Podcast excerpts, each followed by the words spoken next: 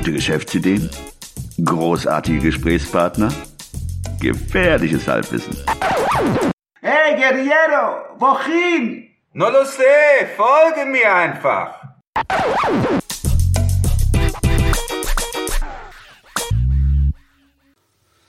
Hallo und willkommen zu einer neuen Episode des 925 Podcasts.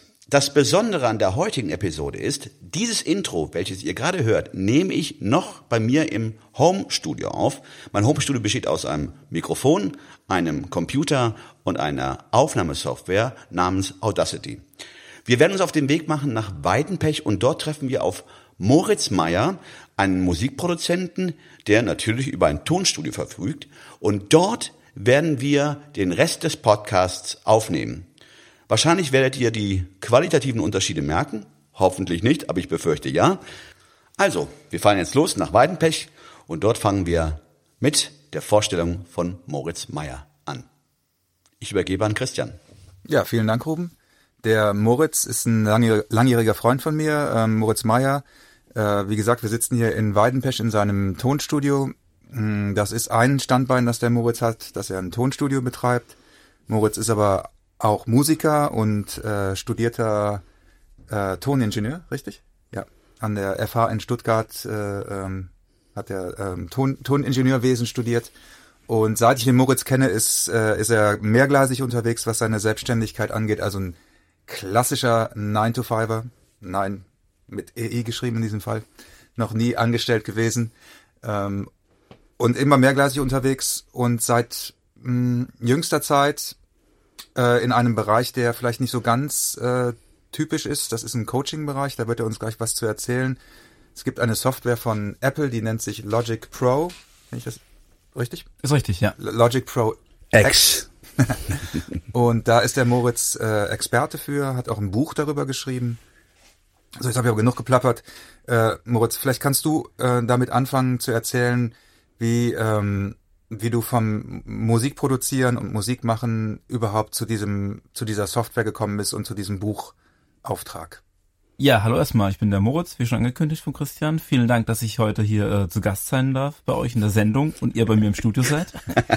Ja, wie kam es dazu? Ich habe irgendwann Beginn des Studiums, Anfang 20 oder so, angefangen, mir dieses Programm Logic selbst beizubringen. Die Idee dahinter war, damals hatte sich gerade meine Band aufgelöst und ich stand so ein bisschen alleine da, wollte weiter Musik machen und hatte so den Plan, wenn ich damit alles selber aufnehmen kann, dann kann ich weiterhin Musik machen und bin nicht auf eine Band angewiesen. Und dann haben sich die Sache so ein bisschen über die Jahre verselbstständigt. Ich habe dann irgendwie für ein Online-Magazin, für Amazona.de heißen die, angefangen Workshops zu schreiben für Logic. Darüber ist ein Buchverlag, PPV heißen die wiederum, auf mich aufmerksam geworden, ob ich nicht ein Buch über Logic schreiben will. Das habe ich dann auch gemacht. Moment, ganz kurz. Die haben die Artikel gelesen und haben dich dann angerufen. Genau, ja. Haben sich dann bei mir gemeldet, haben sich mich gefragt, ob ich mir das vorstellen könnte, ein Buch darüber zu schreiben. Das habe ich dann, wie gesagt, gemacht. Und als dieses Buch dann draußen war, hatte ich auch gar keine weiteren Gedanken, damit ich dachte, es verkauft sich vielleicht ein bisschen gut. Hat sich dann aber ziemlich schnell rausgestellt, dass mich die Leute darauf angesprochen haben, ob ich ihnen mit Logic irgendwie weiterhelfen kann. Ich hätte ja ein Buch darüber geschrieben. Mhm. Also da hat sich dann plötzlich so ein Expertenstatus verselbstständigt. Mhm. Und was waren das für Leute? Das waren zunächst irgendwelche Kollegen oder Musiker, die bei mir im Tonstudio waren und selber produzieren wollten. Genau, und ist dann aber ziemlich lang nur so nebenher geplätschert.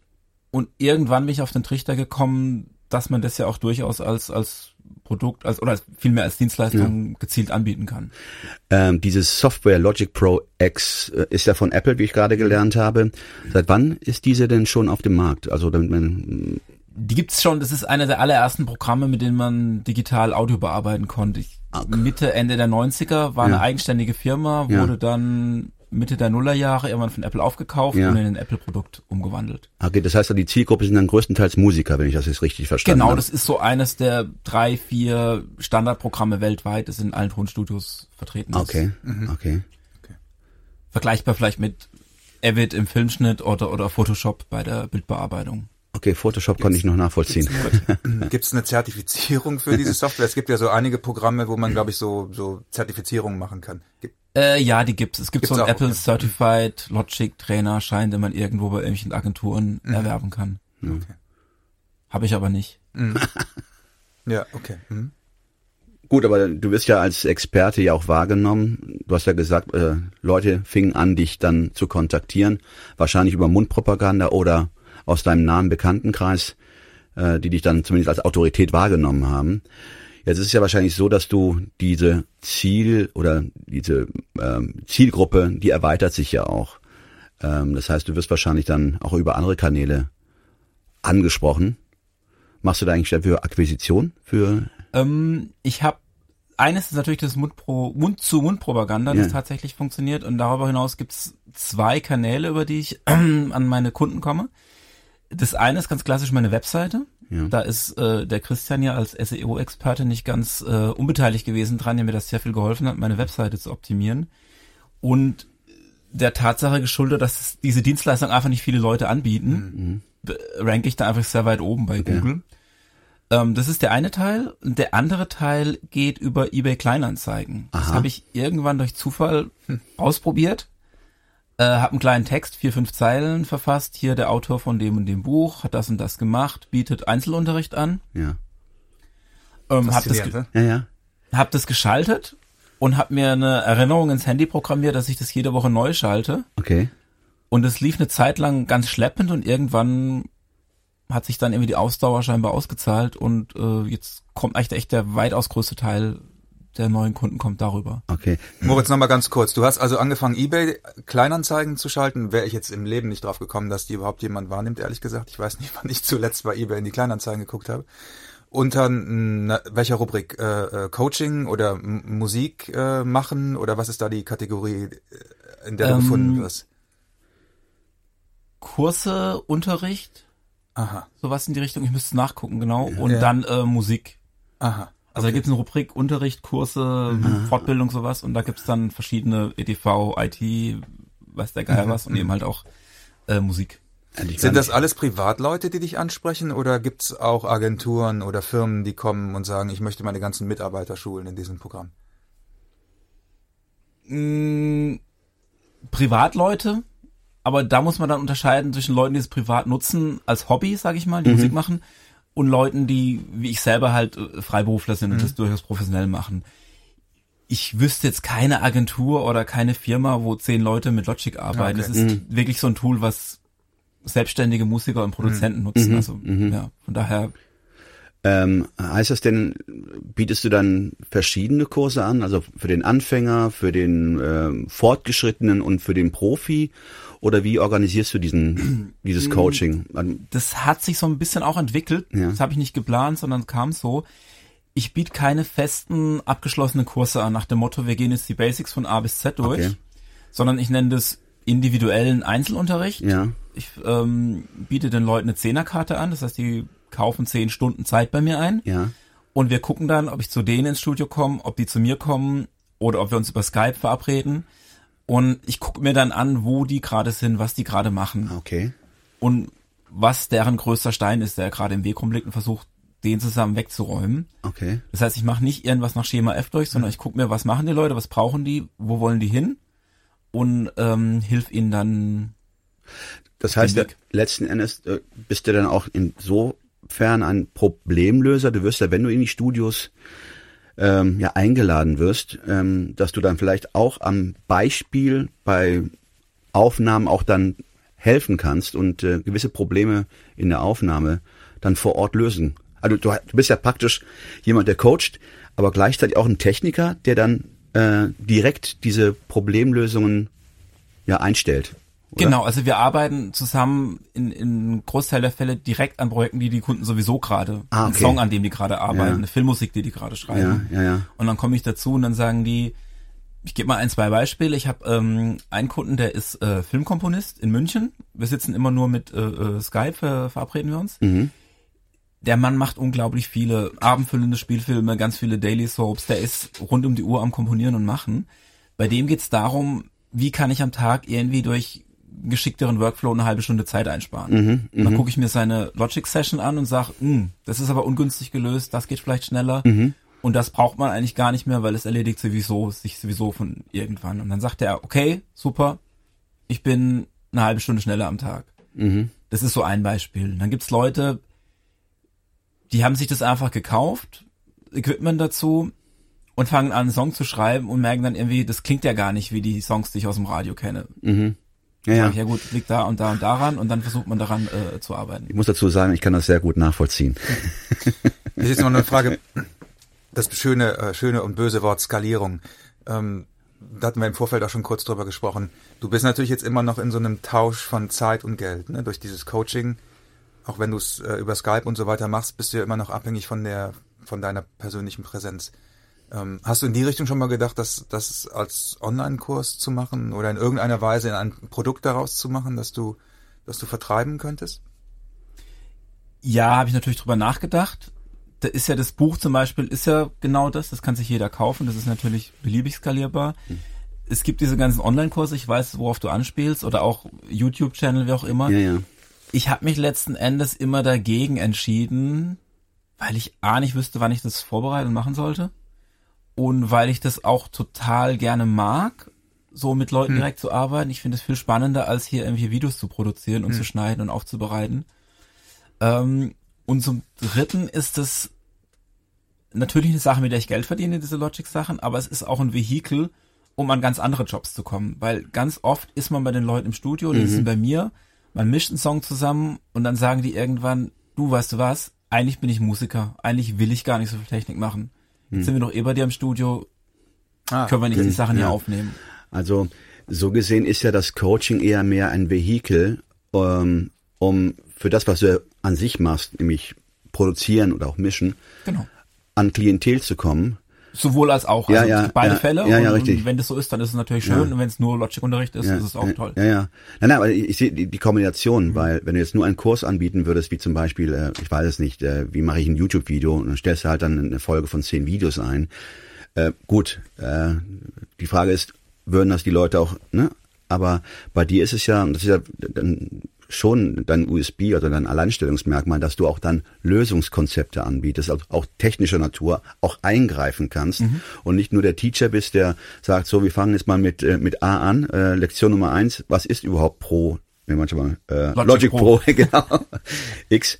Und aber was dich ja so wichtig macht, ist ja, dass du dann auch sofort eingreifen kannst und den Leuten am Apparat, am Gerät, am Mischpult, ist das so richtig, am Mischpult? Ja doch, ne? Ja. Diese Lösungskonzepte einstellst oder die Lösung offerierst. Genau, und das andere, was du sagst, wie erstelle ich einen total fetten Hip-Hop-Beat, wie arrangiere ich Streicher in Logic, das gibt's alles zuhauf in auf YouTube, auf Bücher, auf DVDs, was weiß ich, und da wäre ich dann noch ein weiterer, der das machen würde, deswegen habe ich mich da bisher immer dagegen entschieden. Also gibt es derartige Kurse? Natürlich, das... Ja. Also es gibt ja diese Lernplattform wie Udemy, wo man solche Kurse auch bestellen und kaufen kann. Genau, da gibt's zum Beispiel mehrere, sogar in Deutsch auch. Es gibt auf YouTube unglaublich viele sehr gut gemachte Sachen auch. Die Sache ist immer, die Leute haben genau ein Problem, irgendwas funktioniert nicht. Und dann gibt's 300 Videos zu dem Thema und keines davon ist genau auf ihr Problem zugeschnitten. Ja, da möchte ich halt ansetzen. Ja. Das ist ja auch die Ansprache, die du auf deiner Webseite wählst, ne? Dass du, du sagst, ihr habt keine Lust, 100 Videos zu gucken, ihr seid's leid, irgendwie euch 50 Podcasts anzuhören.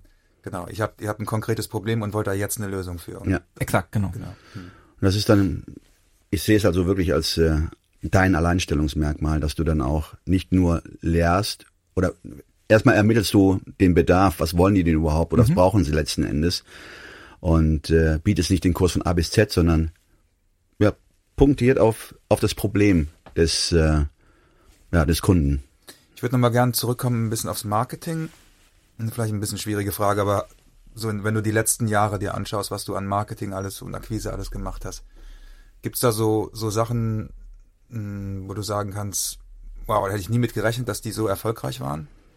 Und andere Sachen, wo du vielleicht viel mehr Erfolg erwartet hast, wo du im Nachhinein sagst, ehrlich gesagt, war das verschenkte Energie? Jetzt muss ich mal kurz nachdenken und dann eine nachdenkliche Pause rausschneiden vielleicht. Also es gibt ein paar Sachen, eine haben wir schon angesprochen, das ist, oder zwei, eine ist diese eBay-Kleinanzeigen, da hätte ich nie im Leben damit gerechnet. Also das kann ich wirklich jedem, der eine Dienstleistung anbietet, nur empfehlen, weil die ganzen eBay-Kleinanzeigen auch bei Google gelistet werden. Und wenn du da irgendwas hast, was eine Nische ist, dann taucht es automatisch direkt vorne auch. bei Google auf. Das ist das eine. Andere haben wir auch schon angesprochen, die Optimierung der Webseite. Das finde ich auch nach wie vor unglaublich, wie viel man da mit geringem Aufwand irgendwie erzielen kann. Was hast du da gemacht konkret? Wie hast du deine Webseite optimiert? Ich habe mir für die verschiedenen Dienstleistungen, die ich anbiete, also jetzt diesen Logic-Unterricht und das die Musikproduktion oder auch Sprachaufnahmen, die ich auch mache, einfach angeguckt, was die Konkurrenz macht, was Google ausspuckt, was irgendwie wichtigen Keywords sind, und habe die entsprechenden Unterseiten auf meiner Webseite halt optimiert von den Texten, da warst du ja auch kurz beteiligt dran, Bilder benennen, ja und so weiter. Also das ganze SEO-Standardprogramm durchgerattert. Du hast auch, wenn ich mich recht erinnere, hast du auch für jede Rubrik oder jede Dienstleistung eine eigene Seite aufgemacht, ne? Genau, und eine eigene Unterseite auf der Webseite, genau, ja. Mhm. Ja.